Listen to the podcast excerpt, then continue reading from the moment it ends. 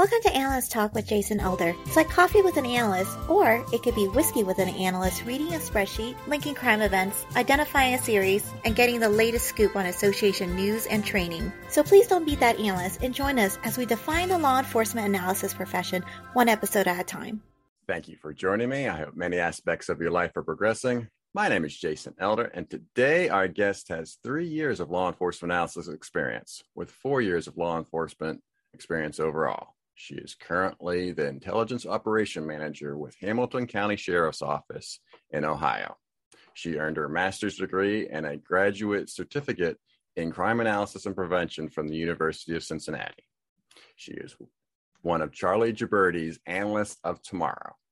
Here to talk about, among other things, an intelligence model and the importance of police prosecutor relationship please welcome Akshata Kumabat. Akshara, how are we doing? Hello, all good. How are oh, you? Okay, how'd I do on that name? Very good. Much okay. better than the others. Thank you, thank you, thank you. So, all right, well, welcome. Glad to have you. My first question normally is how you discovered the law enforcement analysis profession, but I do want to first get your reaction of being one of Charlie Gibberti's analysts of tomorrow. I was very happily surprised, and I respect Charlie very, very much. So, listening to him mention me was a very respectable moment, and I was very humbled by it. So, all regards to him. Every time that I need anything in terms of data, I always reach out to him. Yeah, and it's funny. So, I've now spoken with four of his analysts of tomorrow, and the the two guys, TJ Sweet and Kyle McFatridge, and then mm-hmm. Shannon Streliloff. And it seems like the guys are like, yep, that sounds about right. I'm the analyst of tomorrow. And the women are a little bit more humbled by it, like, oh, I, I'm just part of the team. So it's funny that I've gotten exactly right down the middle split right by gender with the reaction to being one of Charlie's analysts of tomorrow. Yeah, it was very happy moment for me. I didn't think he would because typically he would talk about data. And I'm not fully invested in doing the data crunching, number crunching kind of things, but more in terms of strategy. So I was kind of surprised, yeah, but it felt well, good. I think that's why you're going to be such a great guest today because we do often talk about data on this show and the importance of data. And I think you're going to have a unique perspective with your current role and how you see the successes of your current role. Thank so, you. Yes, I'd love to talk about that. All right, so let's get started then. How did you discover the law enforcement analysis profession? Very interesting question because my background has very little to do with actual law enforcement. I studied my law from India, where I practiced for about two and a half years. And I was working with the prosecutor's office over there and dealt with a lot of organized crime, human trafficking, narcotics, and anti corruption kind of cases, sometimes even smuggled goods cases. So we used to always have officers come to our chambers and discuss what evidence they had on a specific suspect or what kind of investigation was going on. And then our chief prosecutor would obviously head up that strategy and suggest them where to look or what he needed in order to match that ingredient with the law and what the statute said. So that kind of keened my interest into okay, what it is on the side of evidence that is required for a prosecution to become so successful. And by already working in the prosecutor's office, I already had my uh, defense cases as well. So at a time, my official role was to be working with him but I was allowed to practice my personal cases. So I used to always pick up criminal defense matters. So I had a wide range of experience on both sides as to what it is that in a court can be thrown off by the defense and what will succeed on behalf of the prosecution. And so that's a very unique situation to be in. And I realized that there's more to it than just appearing before the judges and trying to present the case. There's a lot that goes behind making that case work out. So after that got over, I wanted to pursue further studies, and that's how I ended up coming to the United States. I got an admission in University of Cincinnati, got a really good scholarship, so it was a no-brainer. And in that program, when I was studying the policing side of things, it was the law enforcement track which I first chose because I was always trying to understand better what the police mindset was when it came to evidence. And then, of course, trying to get positions in police departments. There was a very good market boom for crime analysts. This was three years ago during my time in UC. And so I ended up completing my graduate certificate in crime prevention and analysis. In that, I was taught a lot about the practical aspects of maps and why they are used, the whole ArcGIS platform. But on the other hand, what I learned and what retained the most was the concept of crime scripts. Just like a movie script, an offender would go from point A to point B trying to premeditate his steps before actually completing his crime. And so there were some theories like, you know, rational choice theory and routine activities theory that we were exposed to, which got us more knowledgeable into even before crime analysis can be performed, we, we have to think in terms of what the offender thinks uh, before committing an offense. So I was more intrigued by that overall. And that's how then I got a job with the sheriff's office before I started working as an intel analyst and a research specialist kind of a role. And uh, in that period of time, I had the opportunity to learn a lot about this agency and how it functioned. It never had a crime analysis capability at all. So even before our office could invest anything in expensive tools and software for doing analysis, I started just uh, manipulating things on Excel and as simple as just trying to get our calls for service data together, advising our district commanders on, you know, these are your numbers and this is where you need to look. Or we would not even have the ability to show them hotspots but i was able to create some kind of drop downs for them to check on the highest number of addresses that got the calls so that they knew that at least it was boiled down to that specific street address. So in small ways i tried to you know give back before we could have a whole unit developed. And then in 2021 we started hiring more people. That's how we got to our team of three analysts and one criminal investigator right now.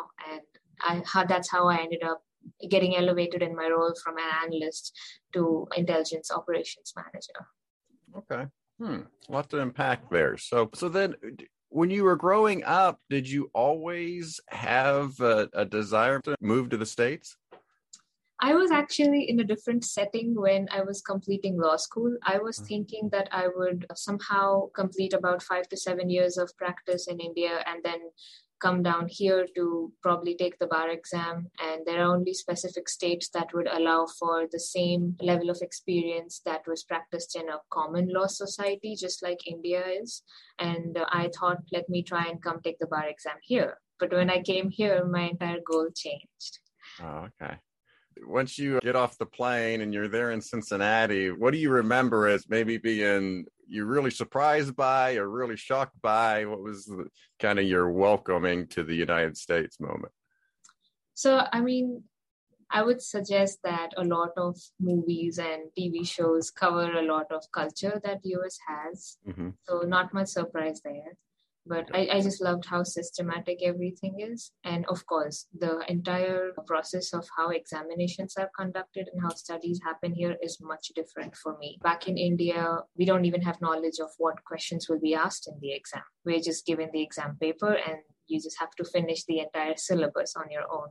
Okay. Um, so that was kind of different to look at uh, when i was doing my master's program here all right. And then just one quick question. Are you used to Cincinnati chili yet? I haven't tried it yet. You haven't tried it? Oh, I thought that would have been a requirement living in Cincinnati by now that you no, had to try it. I still have to. I hear a lot of people talk about Cincinnati chili. More than that, there's a lot of talk about Cincinnati Reds and the yeah. football. Um, last year, we were supposed to win the Super Bowl, but that didn't happen. Yeah. So, so hey, people in it sounds like you're getting well versed on the, the social culture, so you're you're you're up to speed. A um, little bit. Yeah. So then, uh, just a question from India to the states in terms of the law obviously some differences there and and similarities. I don't want to just focus on the differences, but was there something in particular that you remember as you're going from your days studying in the law in India versus coming over here to the States and learning the state system? I think the biggest difference for me is the decentralization of law here is that okay. every state has its own Supreme Court, whereas in India we have one Supreme Court where all the appellate cases would go there.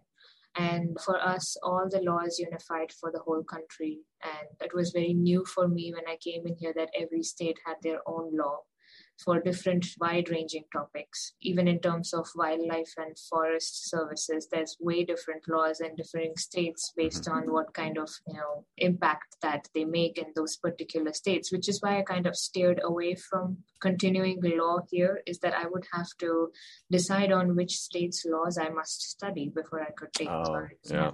So, and that was way too much for me to make a decision on from seven seas on that side, you know, trying to estimate which state to go in out of 50 states. That's way too much. Yeah. So that's the biggest thing. And the other one was that the way the codes are written here, they're very long and they're very in one subject itself. So it's very differently written out in our country the language is different. We have a lot of our language written by the English. A lot of the law was drafted way back in the 18th century. So we have kind of kept that and any kind of amendments that come along.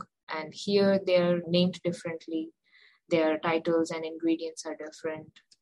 The language is different. So yes, I mean, in my day-to-day business, I do have to read offense codes in trying to make sense of why was this person charged with this? What are the ingredients of the section that really fit that crime? So it's much different.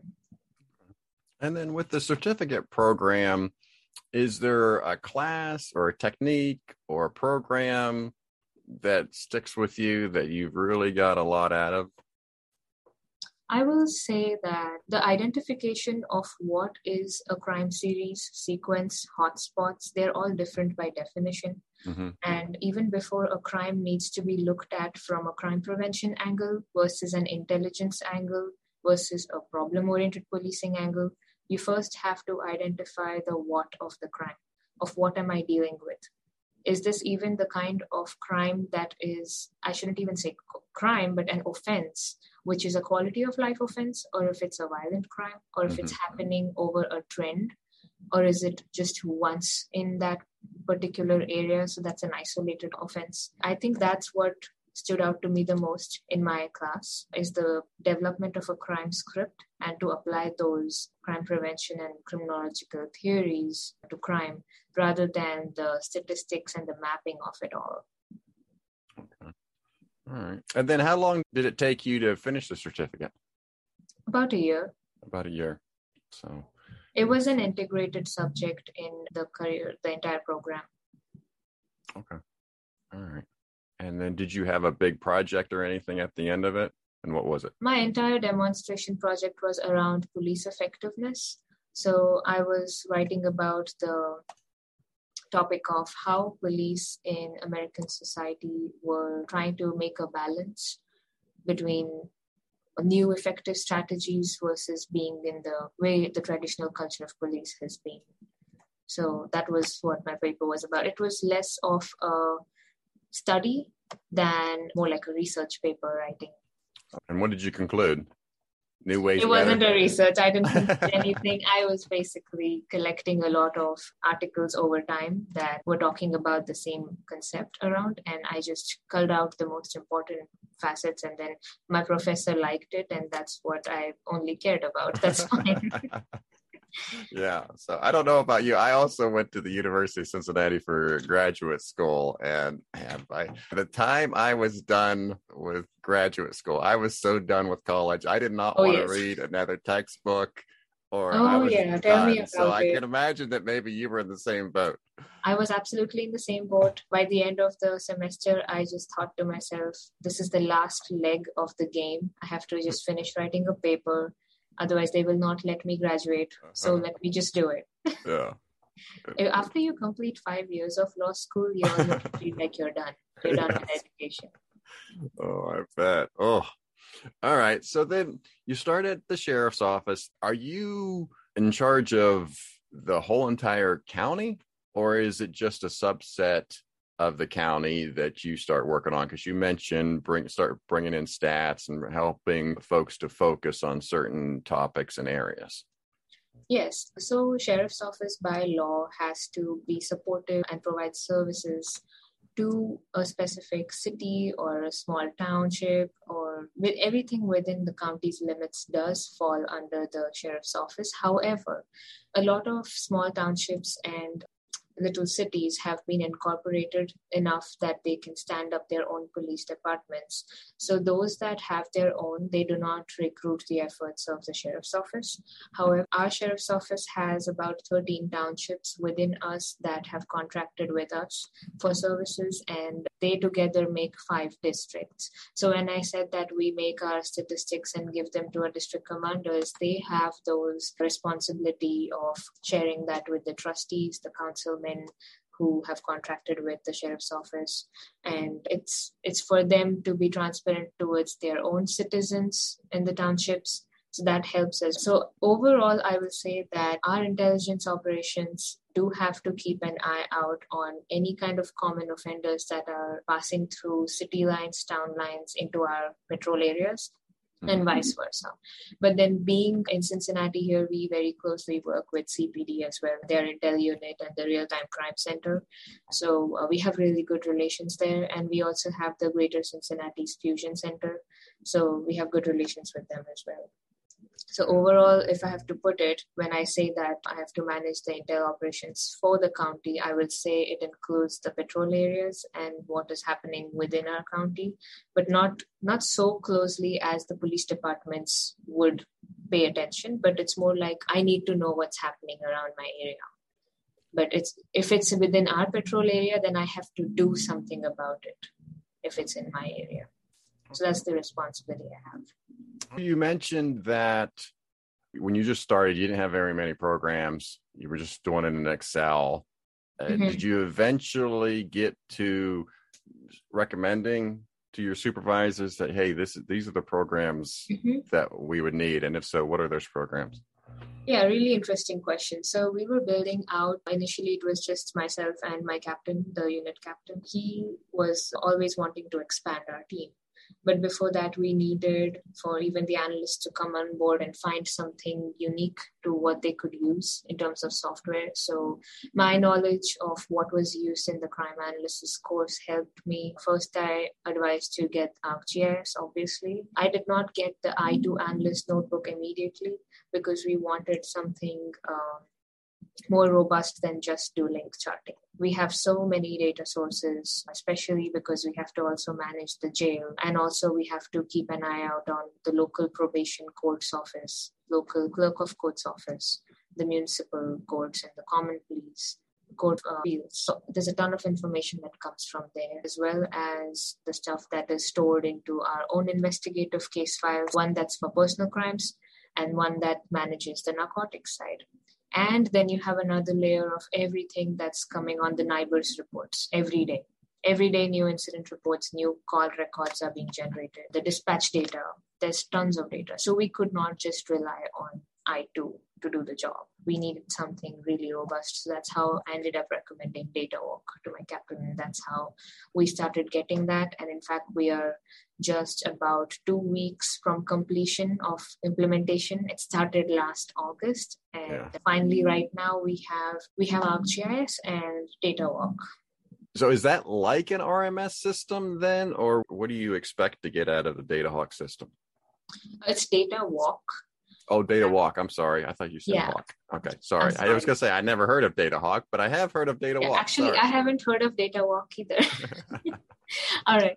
Well, DataWalk is is not an RMS. It's an interconnecting kind of a tool which allows you to not only see all data in one place, but make sure to see which portions of that data set connect with each other. And you can, of course, do link charting with it. But it is kind of a system that alerts you of what hidden objects might be connected to each other in the background before you can even go stumbling over each object and find out okay show me which objects are connected to this. It doesn't you know in, in it one vibe it can give you a whole picture.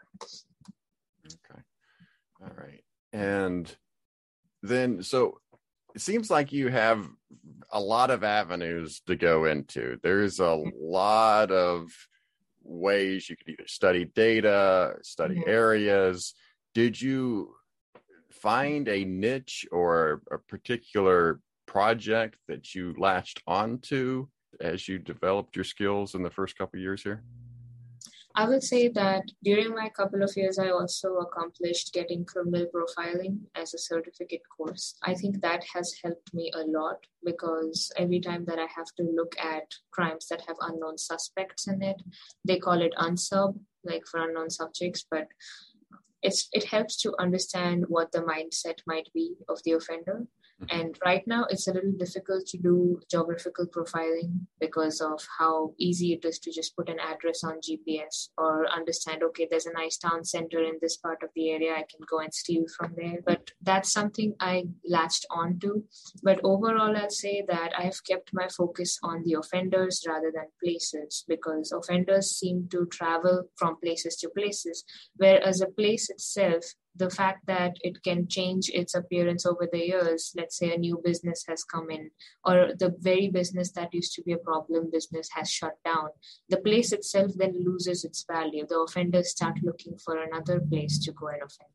So i would rather trace the offender than focus on the place so that's something that I have honed in on. And one of the products that we make are offender lists for our district commanders that they know if this person has been involved in our incident history or has been dispatched to this house several number of times or if he has a long criminal history then that's the person look at and then we will inform the officers on the street of who we are looking at. It's almost like your own, your very own curated wanted persons list, but often developed over time so that it's not just one whole lump sum list in which we are throwing everybody together. There's a purpose behind it.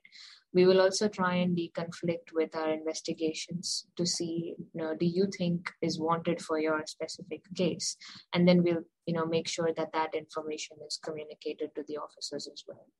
So that's one way that we have tried to focus there. But there are again a lot of other ways that we do informally, like briefing with officers, getting them to email information to us. Or let's say if they arrested someone, then they want to find out more about what their background is, such as who their parole officers would be, when are they coming out of jail, or if there are any jail calls happening between this individual and another one outside trying to plan things, then those are the things that we look beyond just arresting the individual and we will intimate the officer based on what we find.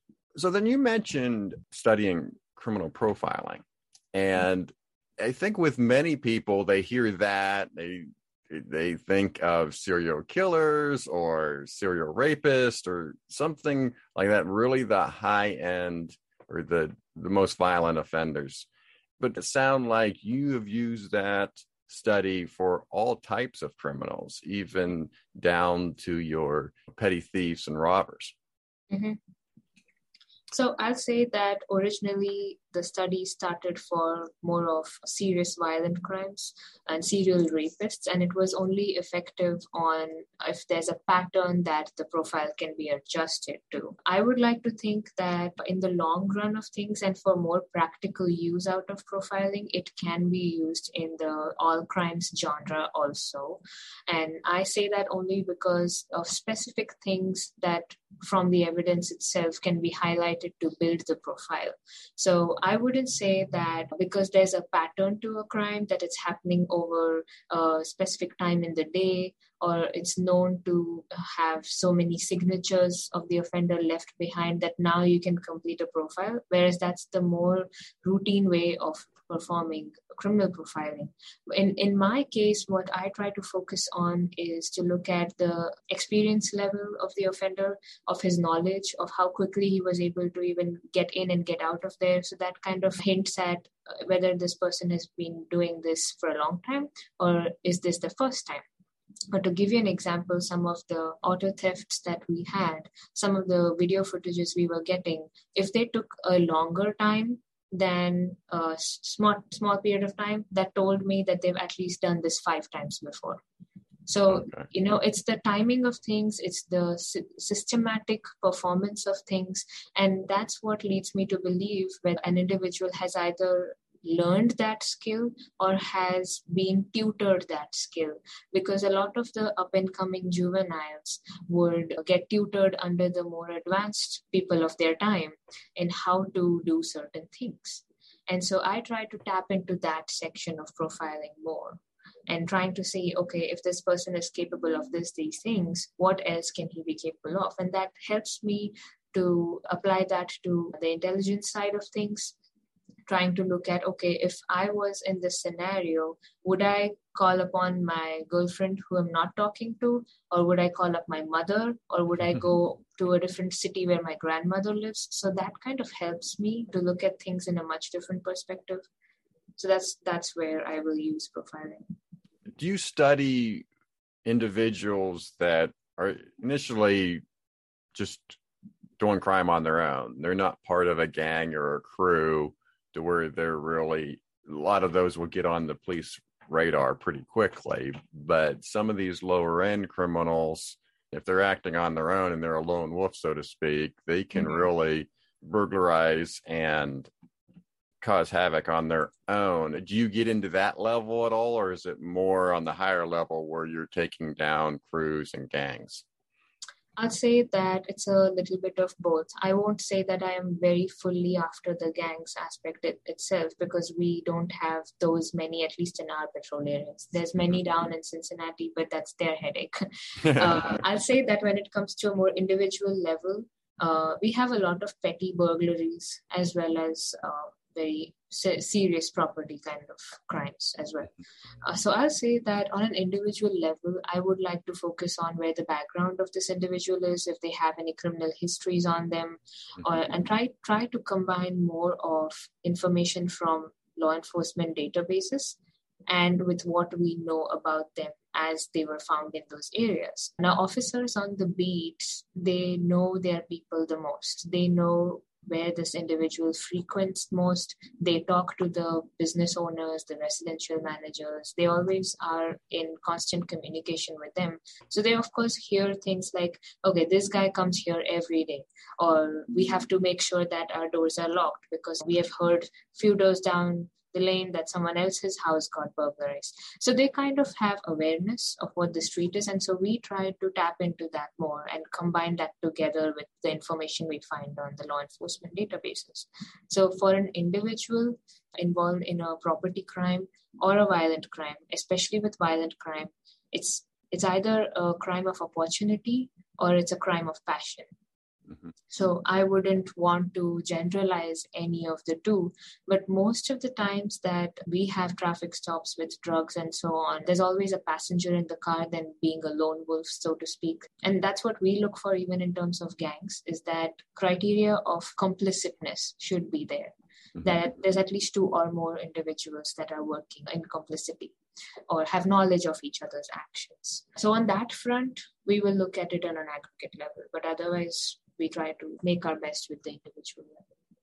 Yeah, I think it's an interesting angle that you're coming from because if I'm thinking about a lot of police departments in the country that I've seen work or worked for, certainly have your bean counters where they're going over the stats, they're going over the crimes, calls for service, and that is the angle that they're coming in from. And you may have some groups that are dealing with drugs and gangs in that they are studying groups mostly because there's some violence probably involved and they're trying to curb the, the drug trade in, in the city.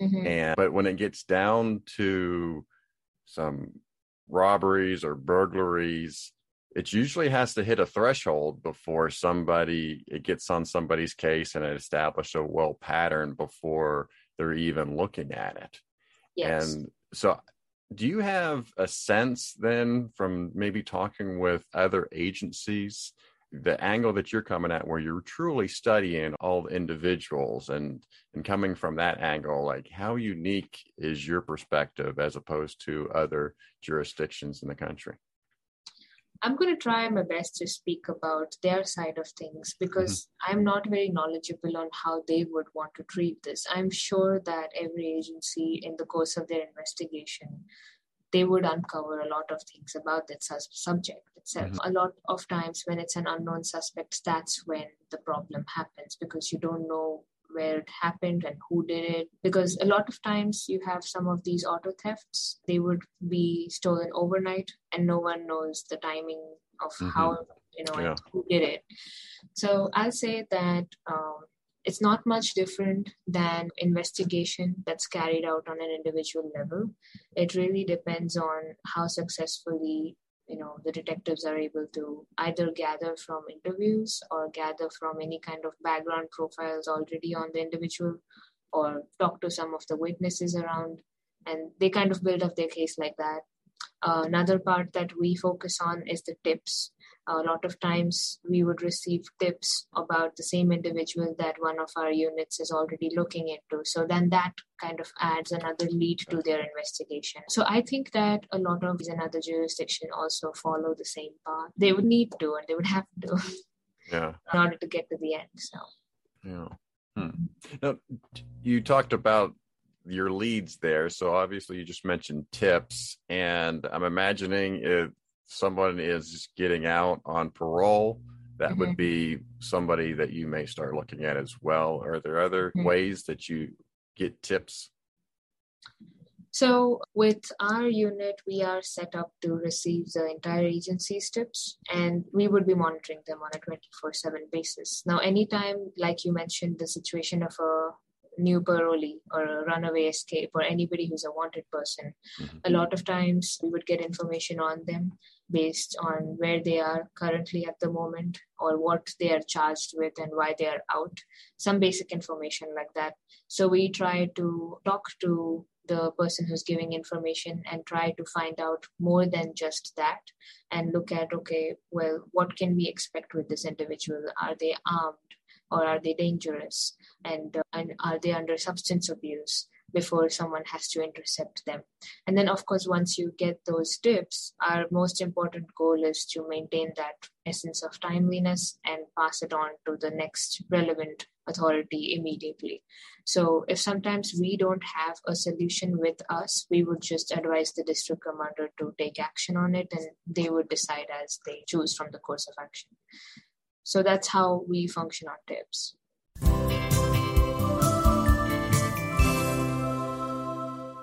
Hey, this is Dawn Reby. I'm here with Jason Elder on Analyst Talk, and I want to share with you that there is a new book coming out for supervisors called Building a Crime Analysis Legacy.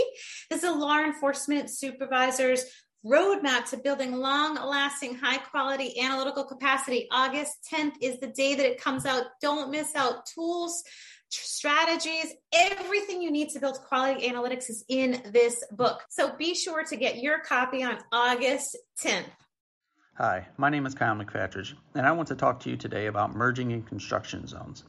You've probably understood merging in construction zones to be getting over as fast as you can. This is not correct. Merging lanes are designed to be filled all the way to the point they end, and traffic then merges one vehicle at a time. Think about it logically. Would traffic flow better if people randomly stopped, put on their turn signal, and tried to get over, or if both lanes were completely full? The lane is supposed to be full until the point you come to a traffic cone and can no longer fill it. So, to the people that block that lane, swerve at cars, honk, yell, or flip off people trying to use the merging lane correctly, you are not only rude, you are wrong. You do not get angry at people who pass you in the left lane a couple miles from that construction site, so why would you then be angry at them for passing you at the construction site? So, next time you come to a merge in a construction zone, remember to go all the way to the end and merge one car at a time. You will be doing it the right way and help make traffic flow much better for everyone even for those angry people. Thank you.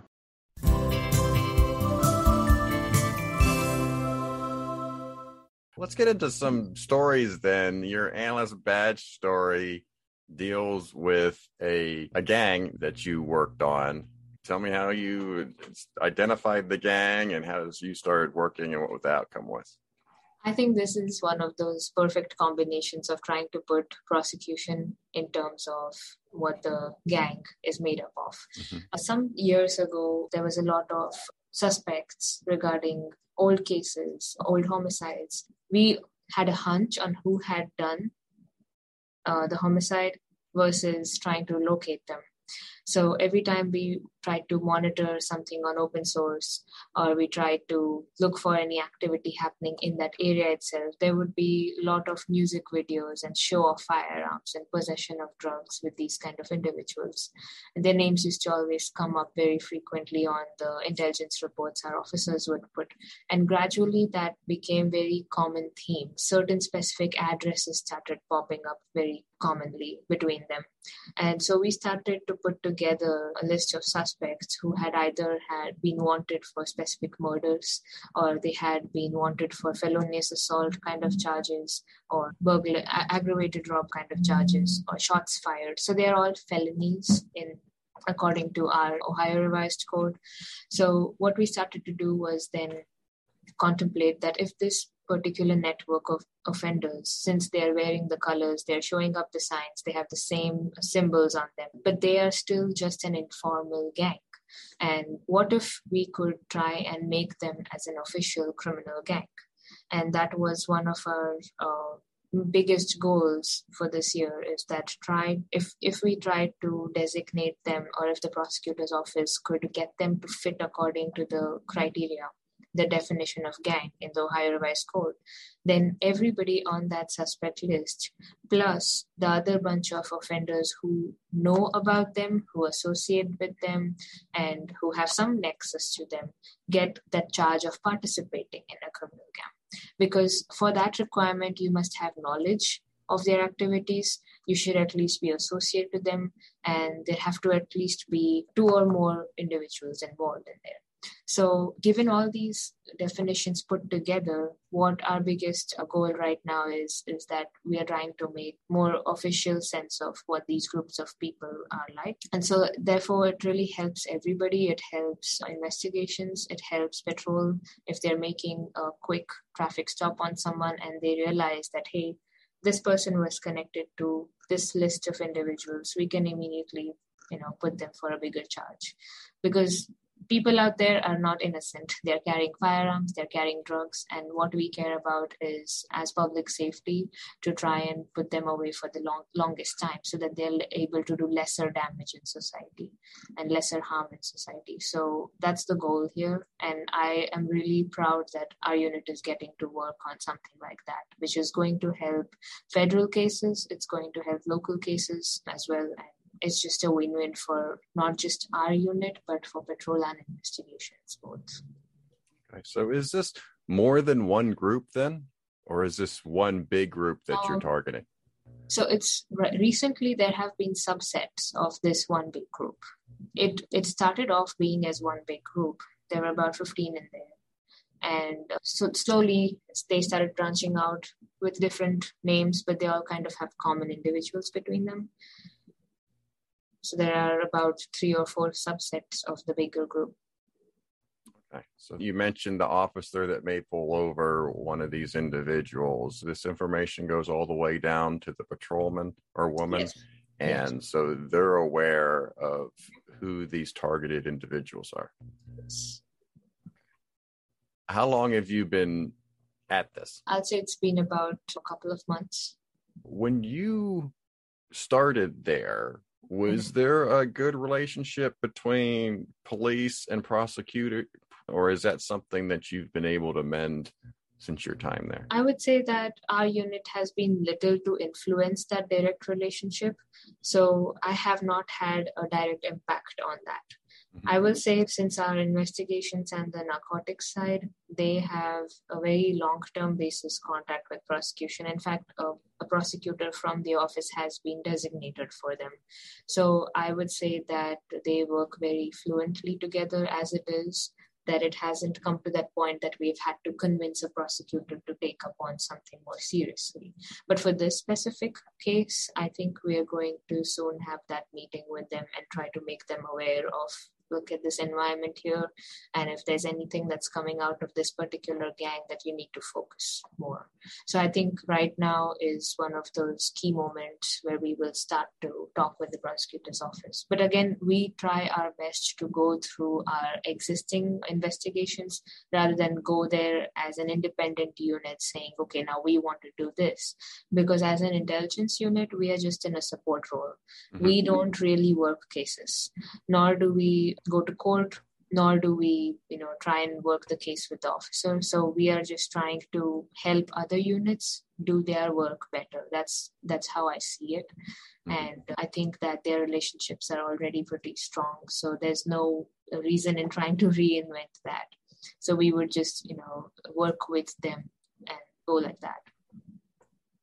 All right. You're keeping the end in mind which is always good right? So you mm-hmm. have this idea of where you would like this ca- case to go because you have the Ohio State statutes mm-hmm. that that you're working from, and you know that you need to build this case with so much information, so many different connections in order to get, meet that threshold of prosecution in order to apply a more harsher sentence.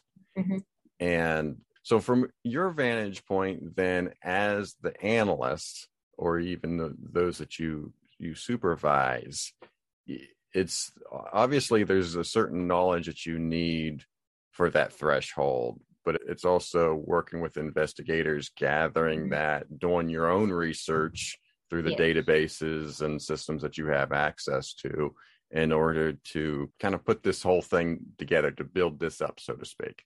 Yes, I will say that it's been very knowledgeable for me since I have started here because every day is a new piece of learning. First, it was about how do even investigators work and where, where is the first point of contact they make? How do they decide if a specific case must be dropped or pursued? Or what kind of action must be taken for which kind of case? So it was a lot of learning around that and then every day there's new precedent coming about search and seizures and you know how to get statements and what kind of information can be legally admissible and so on and so forth. There's constant case law coming out for a lot of things. So even when it comes to us as intelligence trying to follow guidelines of 28 cfr part 23 we have to make sure that we are remaining within those constitutional bounds. It's just kind of like internet is just like someone's house. You need a search warrant to do certain things. So trying to understand in which case, like let's say if you want to find out information on a person's phone, you're going to need a search warrant for that and how to get that signed from the court and what do they need to establish whether you have that probable cause established or not.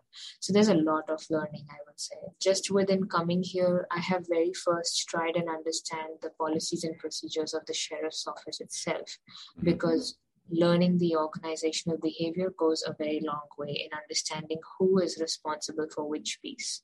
Sometimes, even if the record system says that this person is the lead investigator it's actually not. Someone else is doing the work and someone else is you know putting in information in there.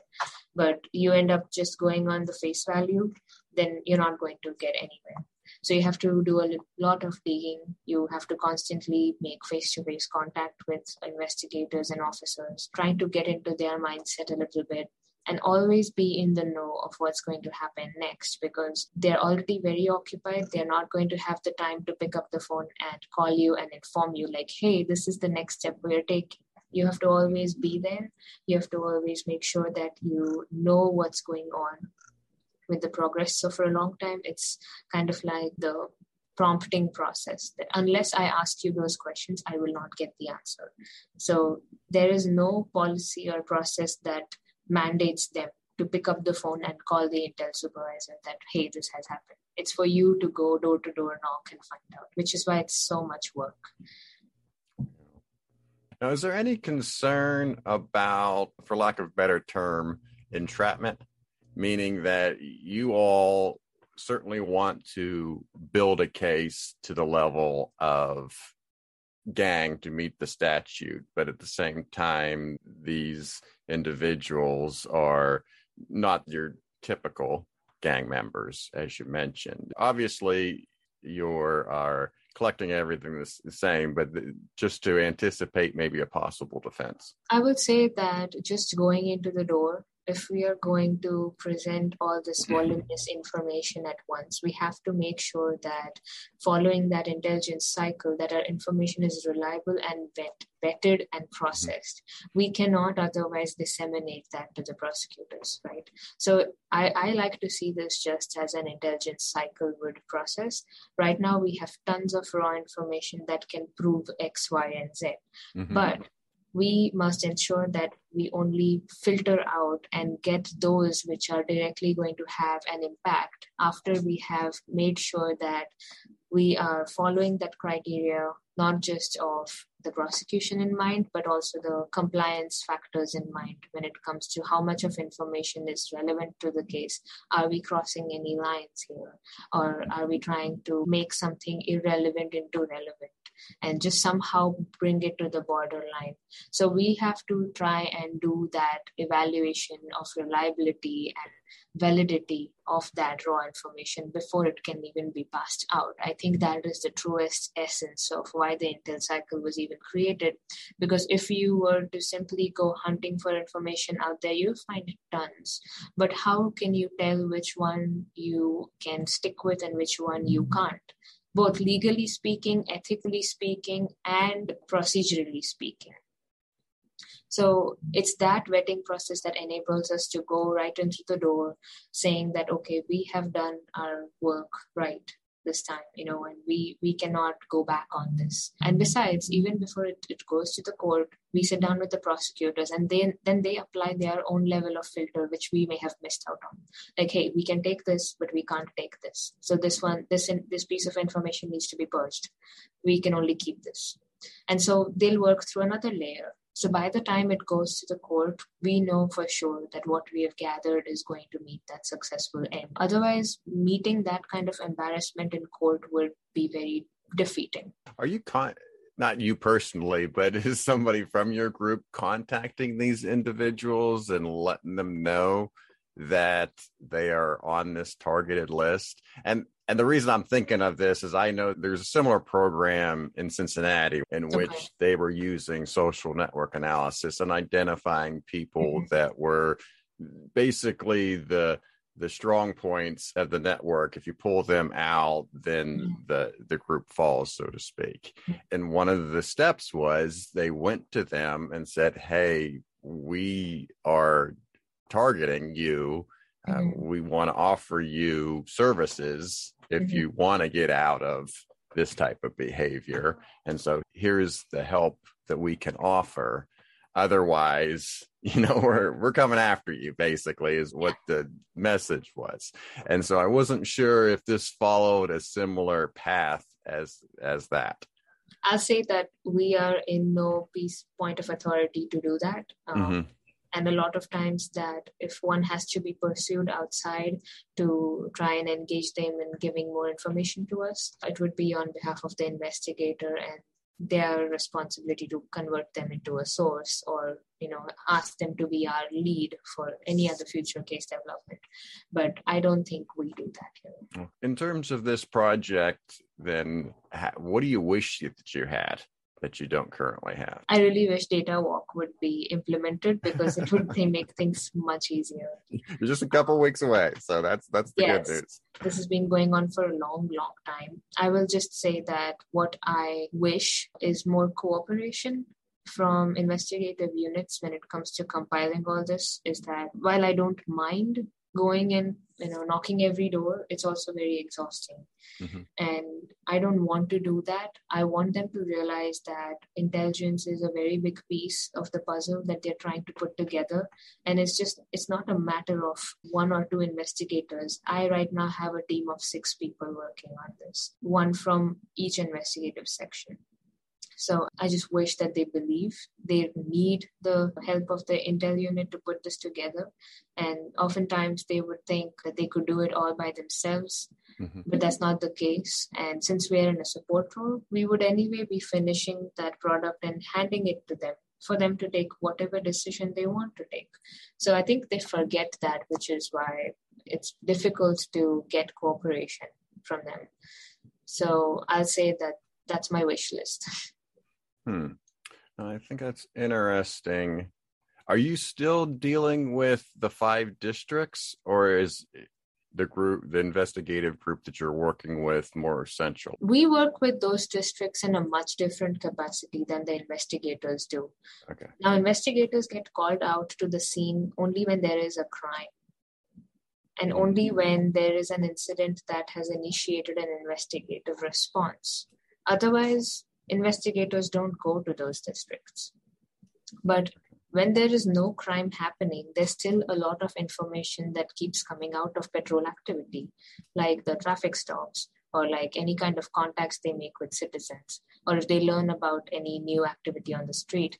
That's the kind of information that investigators don't get because they would only be called out if there was an incident. So I, I will say that when there's a lot of patrol activity, our monitoring and attention of that is much more regular than investigative work is regular in those districts. Good. All right. Let's move on then. I do want to talk about an intelligence model that you are developing. And so let's just start there like what what the model is and and what do you hope to achieve from it um, i would say that it is not one uh, big model mm-hmm. i would say that i have utilized processes from multiple models to try and suit my needs uh, here at the sheriff's office. The sheriff's office has a lot of resources that it can use and put to use on sometimes a regular basis or more in terms of investigative requirements. But overall, I have studied models that are very well known to a lot of other intelligence professionals out there, like the one that's from the National Intelligence Model from UK, or the one that the army follows. It's the intelligence preparation of battlefield and so on. Or, for example, the United Nations model of how they do with drugs, and as well as what you know Jerry Ratcliffe has published in the U.S. about intelligence-led policing. So, having all these different models at hand, each one of them does intelligence, but in their own unique way. So, if you will go on to read these models, they will all talk about those six steps of intelligence. But what differs from them is their method of how they execute it. Like in the UK, they would have things like your tasking and coordination groups that are both tactical and strategic, where they'll have commanders talk together about intelligence targets, about high profile areas, about any kind of high risk issues that the specific district has. So once they have those, then they would nail down the strategic priorities and actually task it out to the officer. So that's their model. If there's any kind of, let's say, a crime prevention angle to it, that we have, especially studying in the US. I have understood that sometimes you have to put a more problem oriented policing kind of angle to intelligence work as well, trying to see okay, are we going to have any result and outcome out of this kind of intelligence activity? If you're collecting information on people and places, it is with the goal that you will do something about it, right? Mm-hmm. So that's where the problem oriented angle comes. So I've try to take bits and pieces of these multiple information pieces out there and try to curate it in a way that fits the model for our office. Because right now, just like every other agency, we're dealing with a lot of shortages in personnel. And so we want to try and do more with less. That's always been the theme. So trying to get really smart with resources, smart with people and timing of things is really important for us so that's one of the reasons why i even got into studying all these models is to even understand as to if you're going to be establishing an intelligence unit how do we conduct operations on a local law enforcement level? Because you hear about strategic intelligence priorities at, at a more federal or a state level like mm-hmm. okay we, we have terrorist threats or we have let's say violent crime gangs but for local law enforcement like us we can't say that thefts are of less importance than felonious assaults. We have to pay attention to everything.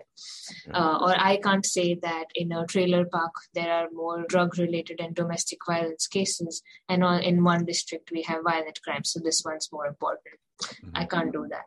So I have to kind of make everybody learn the skill and concept of how do you even implement problem oriented policing or why is there need for recognizing that this is a chronic problem in your area? And how do you go about it? So it's at once trying to put a lot of models in place but for the right reasons. It's also not like creating chaos. Let's throw all armory at once and try to shoot the problem. It's not that either. It's about really trying to id the problem first trying to understand what am i dealing with here? And with all the knowledge that i have what will be the best resource to tackle this one problem. So that's where it's come from. I don't have yet i was planning to write a paper or a book. I don't know if probably it's so long that it'll be a book but i think that over time as i work more and more cases with our intelligence unit that i will be able to have a list of things that if this happens then this works you know kind of yeah. like that and I think it's interesting from the local perspective because the models that you mentioned there certainly at the most likely the national level there, and you mm-hmm. mentioned that they do have ones with the state level.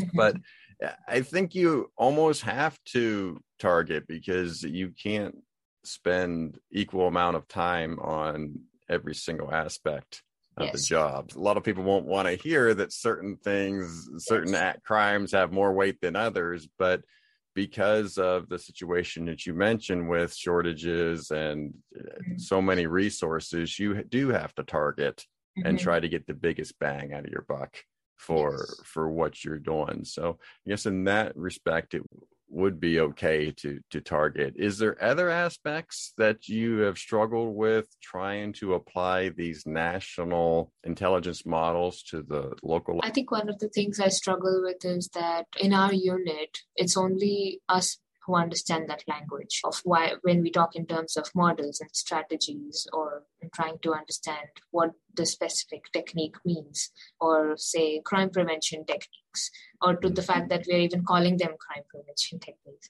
This kind of jargon is more academic and a normal police officer on the street is not going to understand that. So i think my struggle is that when we're trying to implement something we have to first try and boil it down to a very layman level such that you can explain it in one line to a five year old. So that comes to become a struggle.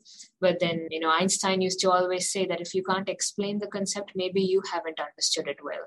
So I kind of take that as a challenge on myself and try to try to boil it down to the basic crux and try to convert it into an analogy. And very importantly, if we want to make change happen, we have to educate those around us as to why you need it. And I think officers, for the longest time, or even investigators for that matter, have thought of their jobs to be that there's only one way. Patrolling is just one thing. You have to, there's no other new way of patrolling. So they think that this this particular job of investigation or being a detective or being an officer has been done over the years, over last 50, 70 years, or for the longest time the policing has existed, that they don't need to change anything about it. And so suddenly when you walk into the room, educating them about let's try to change this, they will first want to know the reason why. And so trying to explain to them as to why this is not working and why you need to change the script a little bit here and this is how you do it to get to that Mm-hmm. part is the most difficult one, I'll say. It does require a lot one on one, require you to almost get down to the level of the officer and explaining to them as to why you're bringing that change in before you even tell them that you know this is expected or to teach them how to do it so that it's comfortable to them. Because change is the biggest enemy for someone who has been doing the job for years in a certain way. And that's why walking in the door one of the struggles that you had asked me what i experience with in trying to implement these models is that that to try and convert that knowledge in the most easier to understand manner with the officers. Because they probably don't see it, right? They don't see the end goal. They see the way they've always done it and see what's in their minds it's worked. So if it's broken, why yeah. fix it? That's it, yeah. Okay. Interesting. Let's then talk about some advice that you have for our listeners. One of the questions I like to ask is the return on investment question. And this is where I ask the guests, what can analysts study today that may be important five, ten years from now? Have two things. And one is more of a constant for analysts. That's going to be important even 15 years and even today. I'll say that every analyst that gets into the profession, before they can identify what my tools are and what do I have to work with, which version is my Microsoft and uh, which version is my you know arcgis mm-hmm. before all of that what they need to understand is that information travels at a very fast speed and if they don't stumble on it at the right moment that that information the minute it gets released is stale information. Everybody knows about it. One of the greatest keys an analyst holds in their wallet is the information they possess. The minute that information gets out of their hand it's reaching out to multiple sources and now it's time to fetch more fetch more of that fresh information so i'm saying all of this to come down to this is that before an analyst gets into their job or gets so occupied in the day to day routine of the job, even if it's five years or 10 years for their entire career, it's always going to remain important in trying to study organizational behavior.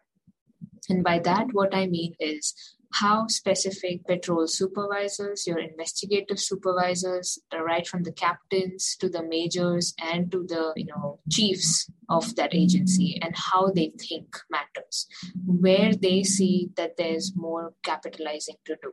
What matters to the officers.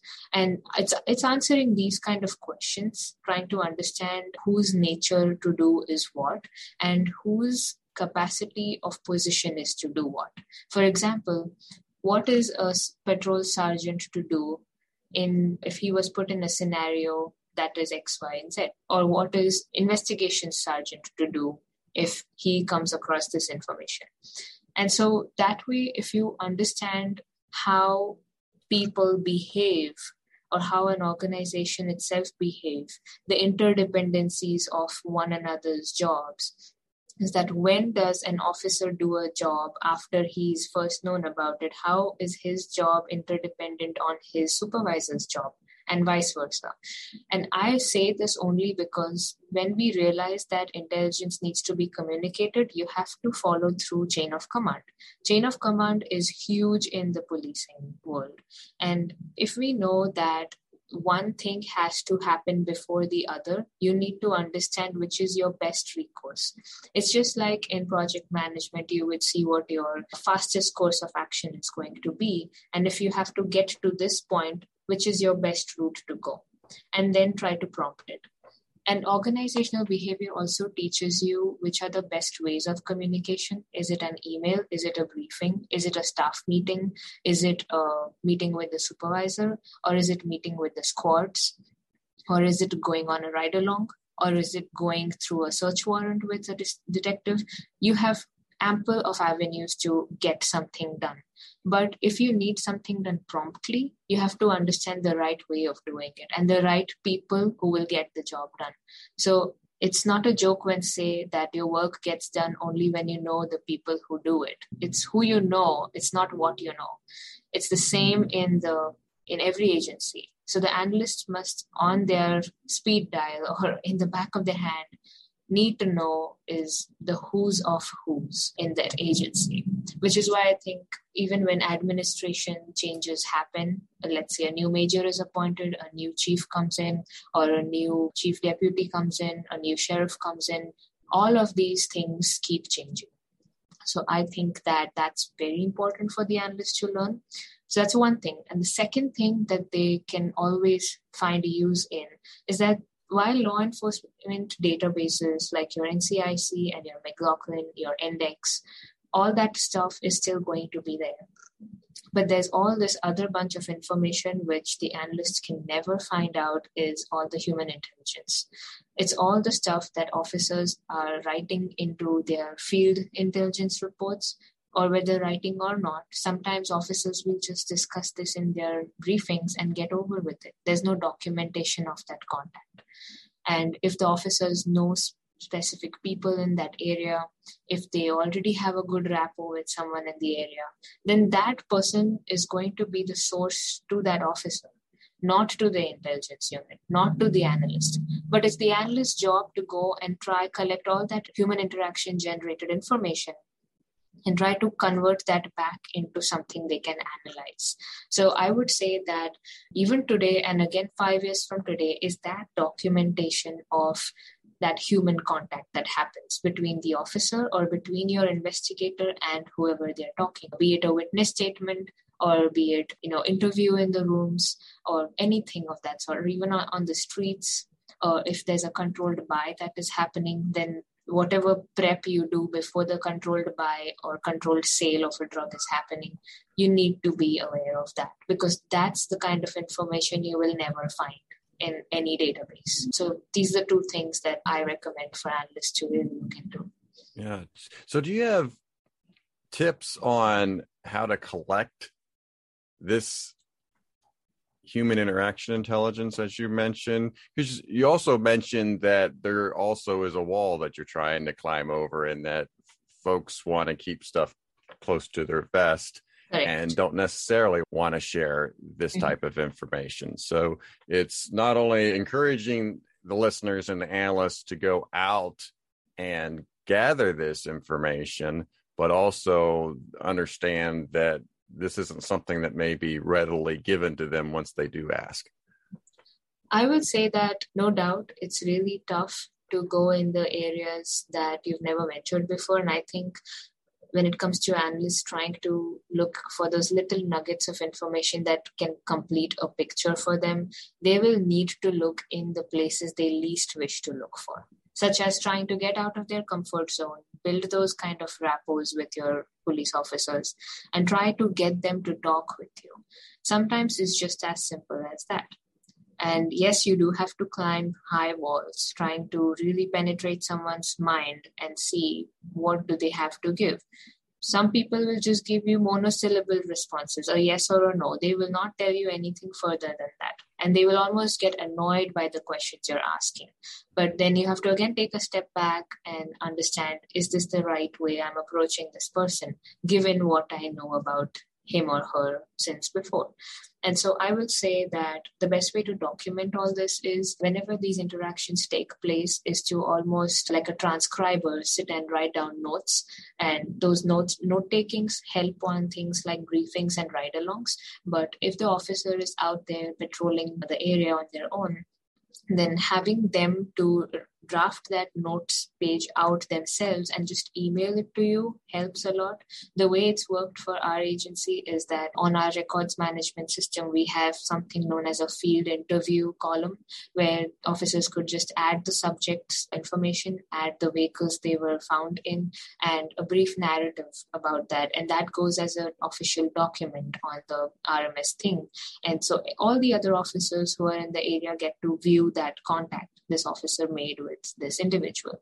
And uh, that's how awareness happens. And it's almost like we can subsidize our effort of disseminating that information by the officer himself. The officer, the minute he puts it on the RMS, everybody knows. So that takes off that responsibility from us. So these are some of the small ways that that capturing has helped us.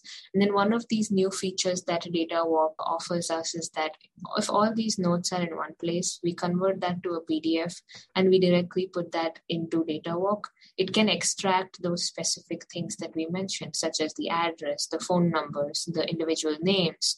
So vehicles that they traveled in, and it will immediately parse it out into different columns. So now what you can do is you can use that piece of information to, you know, assist your analysis with all the other bunch of Excel sheets that you're working on. So it's kind of different ways that you can do it. It helps a lot. I like the idea of human intelligence, focusing on that a little bit more as a to do versus the data. And, and I know when I was an analyst, I was comfortable with the data. I wasn't necessarily comfortable with going out and and talking mm-hmm. to a lot of folks and not really knowing the area and whatnot. The data was my comfort zone, so that's where I stayed. But I want to talk a little bit about the idea of intelligence because you said something interesting in the in our prep call in that part of intelligence is is explaining what's going to happen. Uh, mm-hmm. Uh, intelligence is explaining what is important. Mm-hmm. And I think that holds true whether you are an a crime analyst or an intelligence analyst.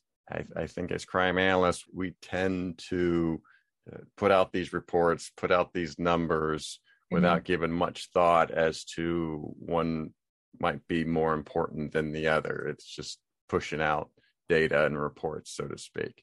So I, I want to get your perspective on just the idea of intelligence and what is important and what's going to happen. I will say that in beginning, in any intelligence work or any intelligence project about an area, let's say you have a motel that's constantly getting lot of prostitution activity and drug activity. So you want to make this place a target. Everything that from start to finish is to make sure that the sergeants on that specific district squad are aware of that problem. They know when the intel unit is going to ask them questions or when they're going to send their investigator to look for it. Then it comes down to, to, to the officers on how much do you already know about this place that you have not entered into any form of a report. Let's say you're only called over there by dispatch and then you take a report, but there's constantly activity happening there. And I'll give you an example of how this differs with crime analysis is that crime analysis will only show you what calls for service generated from there and how many incident reports were taken from there. But if I told you that there was a motel like a Red Roof Inn, for example, and it had all this activity going on, but actually your agency has been only dispatched there three times in a month, can we say that there was no drug activity or no prostitution activity that happened on remaining 27 or 30 days in that month? That would be a false picture. And so I say that beyond just the officer's knowledge, now comes the knowledge of the motel's staff, the motel's manager, the motel's owner, and understanding what crime prevention measures they already have in the building, such as any security footages, any cameras in the parking lot, any kind of information that the staff is willing to provide, or whether anyone from the staff themselves are involved in a way trying to make more money behind the doors all this type of information will never be revealed to anybody in a database. This is the stuff that you get when you make that human contact. So even when you have to meet with your officers, you as an analyst have to inform them about a list of indicators to look for. You have to ask them to look for look at any rented vehicles in that parking lot. Look for activity happening during odd hours of the day. Try to look for any quick meetings happening between two cars or any kind of signaling happening between two individuals. Are there any people who are you know getting the smoke of marijuana at off times during the day? Any staff getting aware of that? There's a lot of trash that goes in from the rooms so are you finding any information from there but this is only if your officers are given that direction that they will go and start talking to the staff about it. If they don't know where to look at, we can't tell the officers, okay, officers, you have a mission, go find me everything and anything you can from the motel. They will not know what you're looking for. And which is why I, I say that having that briefing, having that thinking points and talking points with your officers helps a lot. And that kind of builds your intelligence requirements for that project. There are gaps you identify, and then you use not only the officers, but you use your covert investigators, your you use your human intelligence that's on the staff. You you use each each particular stakeholder in this entire game and you get their perspective in one place and then you revisit the entire program again trying to see have i completed my gaps? Is this answering what i am looking for? And go over with that. And you will see that combining this intelligence with the data related crime analysis gives you a whole different picture of what's happening in this location.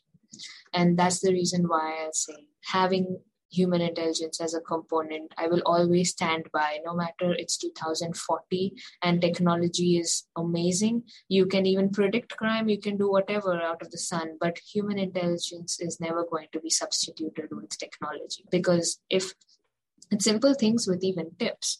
If I'm an annoyed girlfriend, or if my boyfriend just dumped me, or I saw him with another girl, I want to immediately call up and take vengeance on that and give information. Give information on what he's dealing, what he's doing, so that he gets in danger. And I can't miss out on that. But that's the stuff the girlfriend is never going to talk to the officer about. She's going to probably want to remain anonymous. She wants to, you know, not be found out. So that's the stuff that you're going to get over a tip. And we cannot deny that, right? And I'll also say that the entire goal of intelligence, that's the reason why it goes from first trying to describe what the problem is, then trying to explain why it's happening, and then try to estimate as to what may happen given all of these conditions. And that's like the truest goal of why we do intelligence. At least that's how I see it fitting in even with the local law enforcement scheme of things. Yeah. Never underestimate a woman's scorn, right? Yes. All right, very good. Well, let's finish up with personal interests. And uh, you have an interesting interest. I, when I asked you, you said hiking in the rain as one of your personal interests. So yeah. Is so obviously there's two conditions there. It's not just going for a hike, but you actually have to plan accordingly and say, "Oh, it's going to rain, so I'm going to go on a uh-huh. hike." Which which I feel that most people that would be the exact opposite. They'd be like, "Oh, it's raining. I'm not going on a hike." So Oh, I love the rain. I absolutely love the rain. I think that during my work hours when it's raining outside, I find myself just looking outside the window and wondering when it is I'll go and, you know, get drenched outside. I love mm-hmm. that absolutely. There's no better pleasure that you can get from completely getting drenched and then drying off and having a cup of coffee. So I like to match that sequence of things. And hiking in the rain is even more beautiful because all the while the the soil keeps getting the heat of the sun and those drops of rain fall on it and that beautiful smell that comes out of it. I, I just love that. So I, I think it's for me it's the it's the sound of the rain on the on the leaves on the ground on rocks and then there's no leaf crunching that happens. You because you can't hear the crunch if it's a uh-huh. dry hike. Yeah. That's why i like to do a wet hike. So it home in india it is there a lot of rain there? Yes where i stayed is. Okay. Yes. okay I was wondering. I, my mind went to I. I was. We were at a conference, I think in Seattle, the one year, and the one woman I think was from Arizona or something. So mm-hmm. she hadn't seen rain in two years, and so wow. when it started raining, she was in awe of of the rain. So I wasn't sure if that was the same perspective that you, that you have, but it sounds like it's not. So do you watch the forecast and like, oh, this weekend it's going to rain? So okay, I'm not I, that big of fan either. it, it just happened as a matter of interest. Is I yeah. like doing that. I'm the happiest that time. I'll say I have recently picked up doing acrylic pours.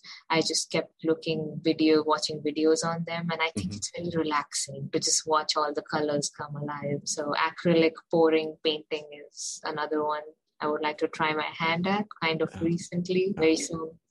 So just, just for for the listeners, describe that a little bit more. So you would just basically have any kind of silicone or acrylic based paint. Mm-hmm. You, you would have different techniques of put them up in a plastic cup, layer them all together based on the colors you're going for, and then have an empty canvas, pour some white or a dark paint on the background, and then just start from the center or make a little shape out of it and just pour the painting all over the canvas mm-hmm. uh, and then start tilting the canvas in different directions and so just watch where the paint goes and then you could take an air gun and just try to blow out all the air bubbles that have been formed.